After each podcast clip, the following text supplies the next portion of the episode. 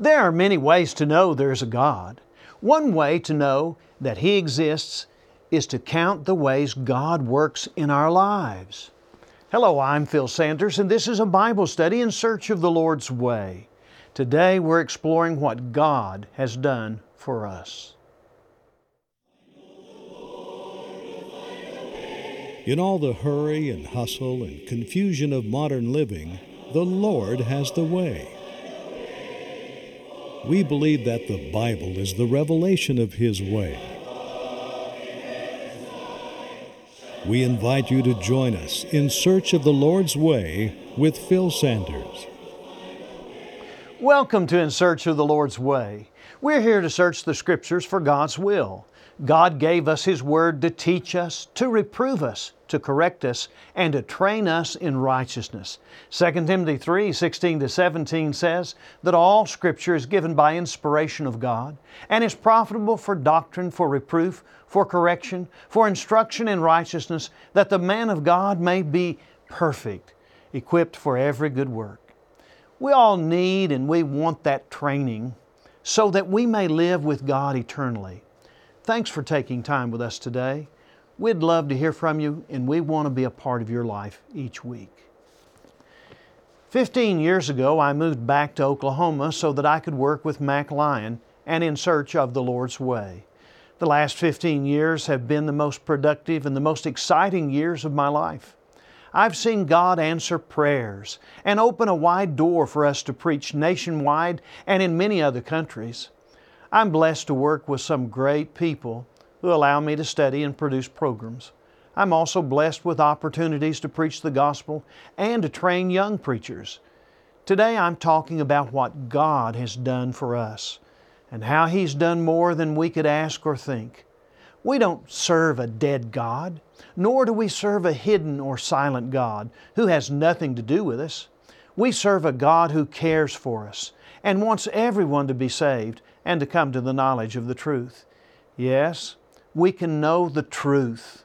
Jesus promised in John 8 31 to 32 that if you continue in my word, then you are truly disciples of mine, and you will know the truth, and the truth will make you free. Now, this is an important study on what God has done, and we offer it free. If you, would like a printed copy and you live in the United States, mail your request to In Search of the Lord's Way, Post Office Box 371, Edmond, Oklahoma 73083, or send an email to searchtv at searchtv.org. Or you can call our toll free telephone number that number is 1 800 321 8633. We also have free materials on our website at searchtv.org, and you can also see us on YouTube. We'll now worship in song, read from Acts 2 22 to 24, and explore the wonderful things God has done for us.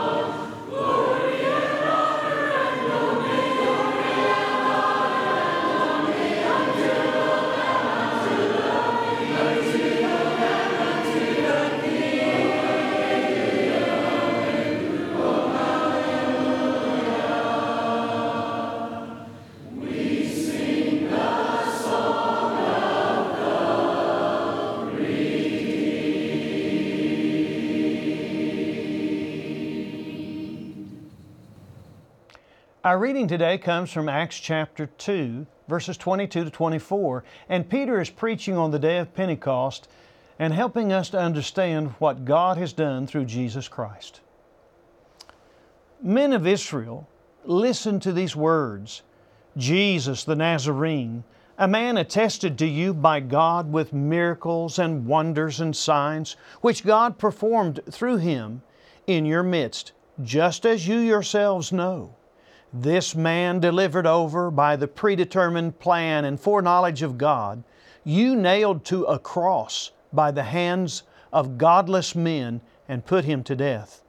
But God raised him up again, putting an end to the agony of death, since it was impossible for him to be held in its power. Oh, we have a great Savior, Jesus Christ, and death could not hold him in its power. Let's pray together. Father, we're thankful for the great gift of Jesus Christ, who allowed us to be able to be what you would have us to be. And Father, we pray that our love for you will grow more and more, knowing all the things you have done for us. This is our prayer in the name of Jesus. Amen.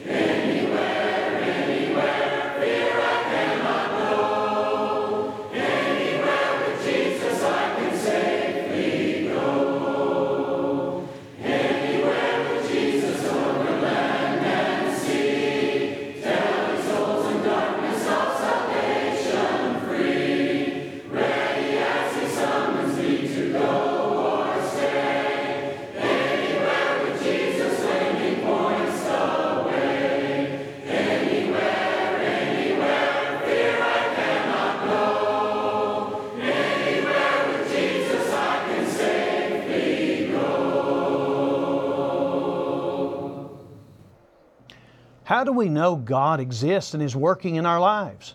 Well, first, God made you and gave you life. Yes, you're created in His image and in His likeness. God said in Genesis 1 26 to 27, Let us make man in our image and according to our likeness, and let them rule over the fish of the sea, and over the birds of the sky, and over the cattle, and over all the earth, and over every creeping thing that creeps on the earth. God created man in His own image, and in the image of God He created him. Male and female, He created them.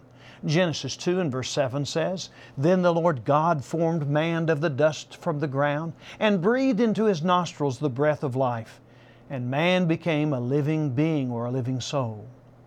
Hebrews 12 and verse 9 says that we should respect God as the Father of spirits. Yes, He gave us our bodies, but He also gave us our spirits. Paul described the God that we served to the Athenians in Acts 17 24 to 29. He said, The God who made the world and all things in it, since He is Lord of heaven and earth, does not dwell in temples made with hands, nor is He served by human hands as though He needed anything, since He Himself gives to all people life and breath and all things. And He made from one man every nation of mankind to inhabit all the face of the earth, having determined their appointed times and the boundaries of their habitation, that they would seek God, if perhaps they might grope for Him and find Him, though He's not far from each one of us. For in Him we live and move and have our very being or exist, as even some of your own poets have said. For we also are His offspring. And being then the offspring of God, we ought not to suppose that the divine nature is like gold or silver or stone, an image formed by the craft and thought of man of mankind. Someone says, "Well, Phil, isn't this circular reasoning? We know there's a God because the Bible says so." Well, I understand that, but let's look at humanity. Humans are intricately made. Every cell in our body has a unique DNA molecule that contains an enormous amount of information that determines every aspect of our makeup and proves that we are designed.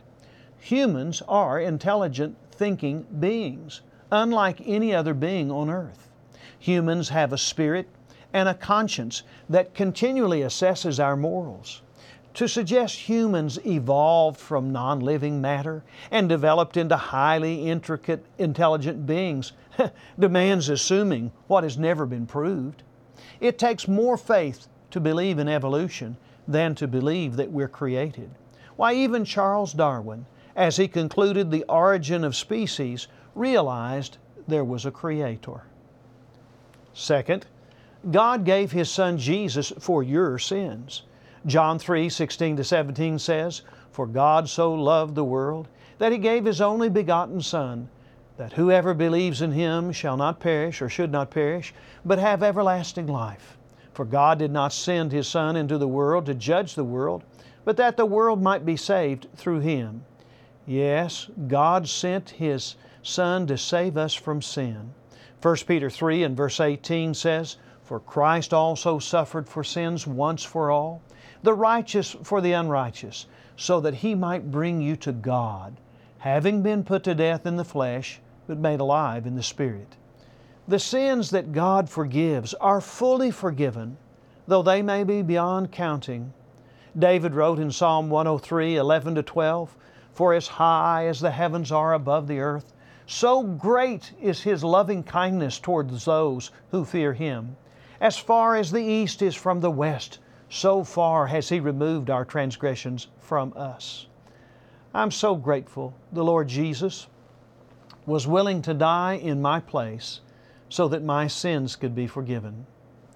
Third, God raised up the Lord Jesus to be the Christ, to be the Messiah and Lord.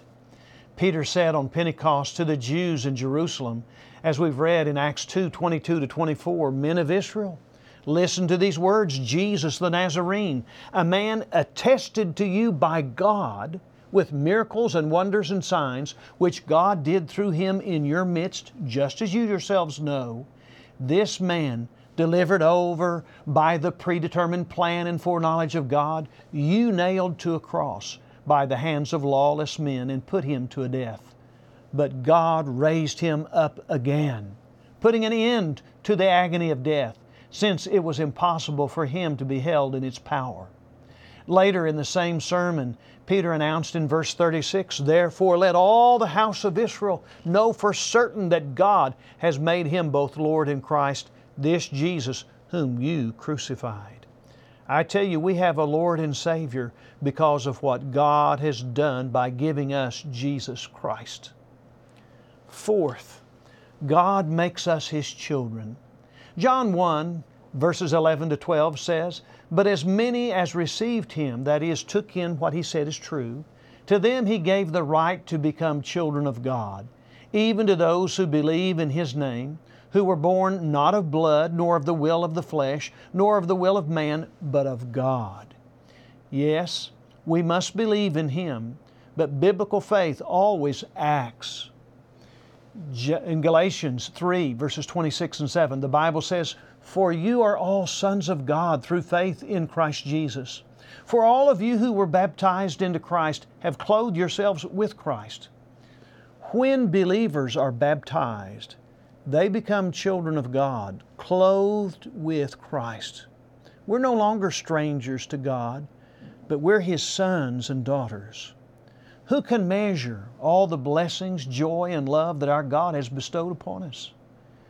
See how great a love the Father has given to us that we would be called the children of God, and we are. 1 John 3 and verse 1.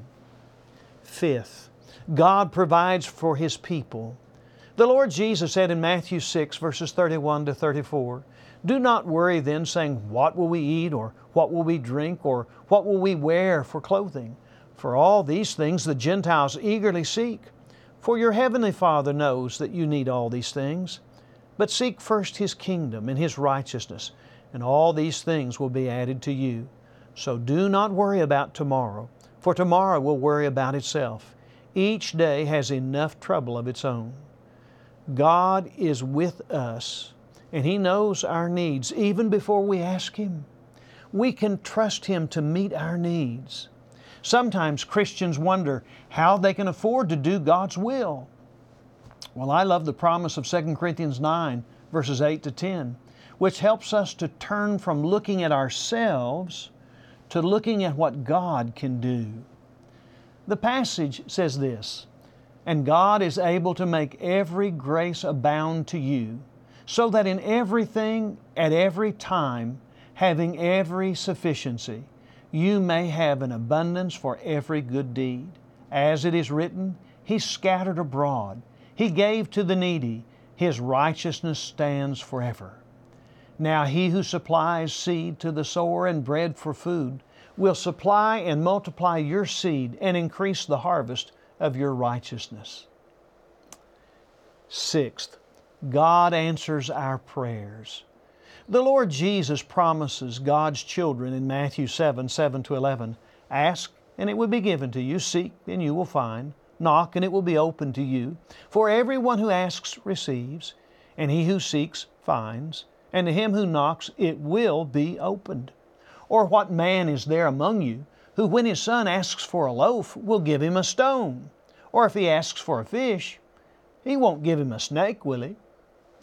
If you then, being evil, know how to give good gifts to your children, how much more will your Father who is in heaven give what is good to those who ask Him? We must trust God to do what is best for us, answering our prayers. Proverbs 3 5 to 6 says, Trust in the Lord with all your heart, and do not lean on your own understanding. In all your ways acknowledge Him, and He will make your paths straight. We often think we know what's best, but we must trust God. Psalms 37, 4 to 5 says, Delight yourself in the Lord, and He will give you the desires of your heart. Commit your way to the Lord. Trust also in Him, and He will do it. When we set our hearts upon doing what is right, God will indeed help us. Ephesians 3 20 to 21 reminds us of God's ability. Now, to Him who is able to do far more abundantly beyond all that we ask or understand, that is, think, and it's done according to the power that works within us. To Him be the glory in the church and in Christ Jesus to all generations forever and ever. Amen. Seventh, God blesses the faithful person who overcomes temptation and the challenges of this world. He who overcomes will eat of the tree of life, never be hurt by the second death, will enjoy the hidden manna and receive a white stone, will receive authority and receive the morning star, will be clothed in white garments, and will have His name in the book of life, will have His name confessed before the Father and His angels will become a pillar in the sanctuary of God and never leave. Will have God's and Christ's name and God's city written on him and will sit down with Christ on his throne. This is all from Revelation chapter 2, verse 7, 11, 17, and 26 to 28, and chapter 3, verse 5, 12, and 21. Yes, God will bless those who overcome. And then, eighth, God is at work in our lives. Paul told the Philippian church in Philippians 2 12 to 13, So then, my beloved, just as you've always obeyed, not as in my presence only, but now much more in my absence, work out your salvation with fear and trembling, for it is God who is at work in you both to will and to work for His good pleasure. When God's people work out their salvation with fear and trembling, God is working in them to will and to do His good pleasure. Yes, God works with us and in us.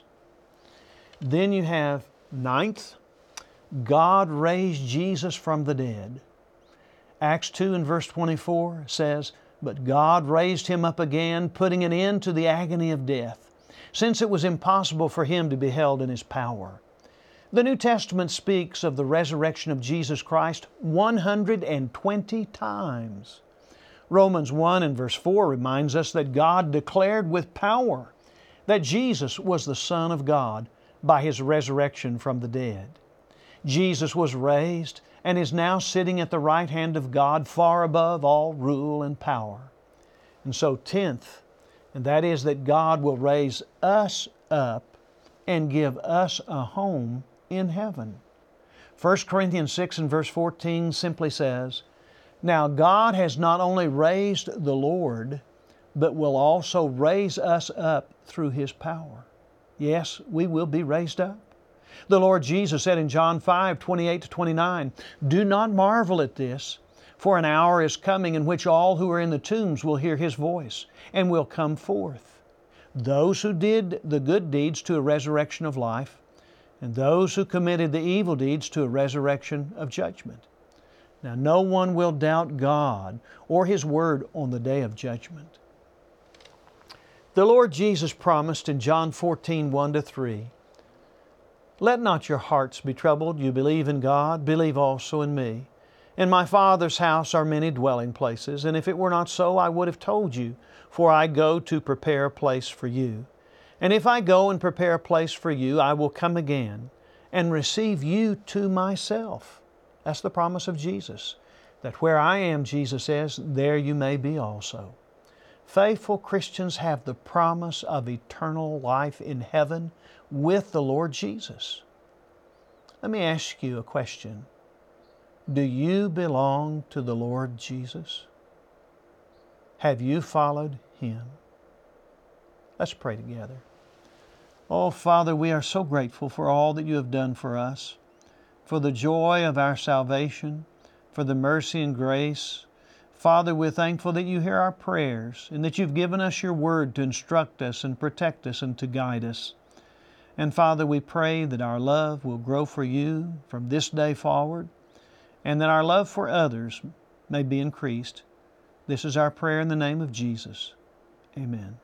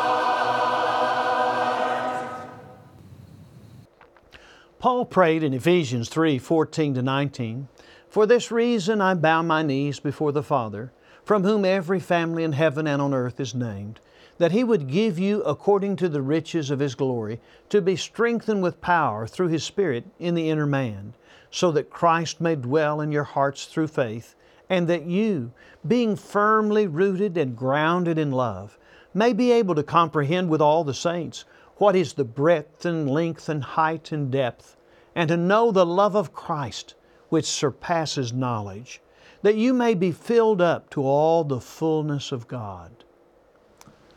Oh, I pray this too. I want Christ to dwell in your heart by faith, so that you will comprehend with all the saints the great love of Christ. I want God to be in your heart and life And God wants to be part of your life and to help you. But you must let Him into your life. You can't ignore or dismiss God or His Word and expect to know Him and His love for you. You can't ignore the Lord's church, made up of the Lord's family, and expect to draw close to God. Jesus purchased the church with His blood, Acts 20 and verse 28. Please make a firm commitment to the Father in heaven and the Lord Jesus. Believe Jesus died for your sins, was buried, and rose again on the third day. Turn from your sins and live for righteousness. Confess the Lord Jesus Christ as the Son of God and be baptized into Christ, immersed in water for the forgiveness of your sins. Now, baptism is for those who are old enough to believe and need to repent. Won't you turn to the Lord today in faith and love? We pray today's study about what God has done has helped you to see God's concern for you. If you live in the United States and want a free printed copy of this message, mail your request to In Search of the Lord's Way, Post Office Box 371, Edmond, Oklahoma 73083, or send an email to searchtv at searchtv.org. Or you can call the search office toll free at 1 800 321 8633. There's also a schedule of our programs and a map with the location of churches in your area at searchtv.org. Search appears on YouTube, and so subscribe to our channel, Search TV Ministry, and be sure to like the programs. This helps us spread the program. We also offer free Bible correspondence courses. Now, don't worry, we're not asking for money. We're here to help you draw close to God. We do ask that you focus your heart on God by worshiping at church. Everybody needs a church family, and there's probably a Church of Christ near you. And if you're looking for a healthy biblical church home, we'll gladly help you find one. We'll be back next week, Lord willing. So we ask that you keep searching God's Word with us. Look into the Bible. Find out what God says about everything. And then tell a friend about this program. Let them know that you're watching and that you benefit from it. As always, we say, God bless you, and we love you from all of us, and in search of the Lord's way.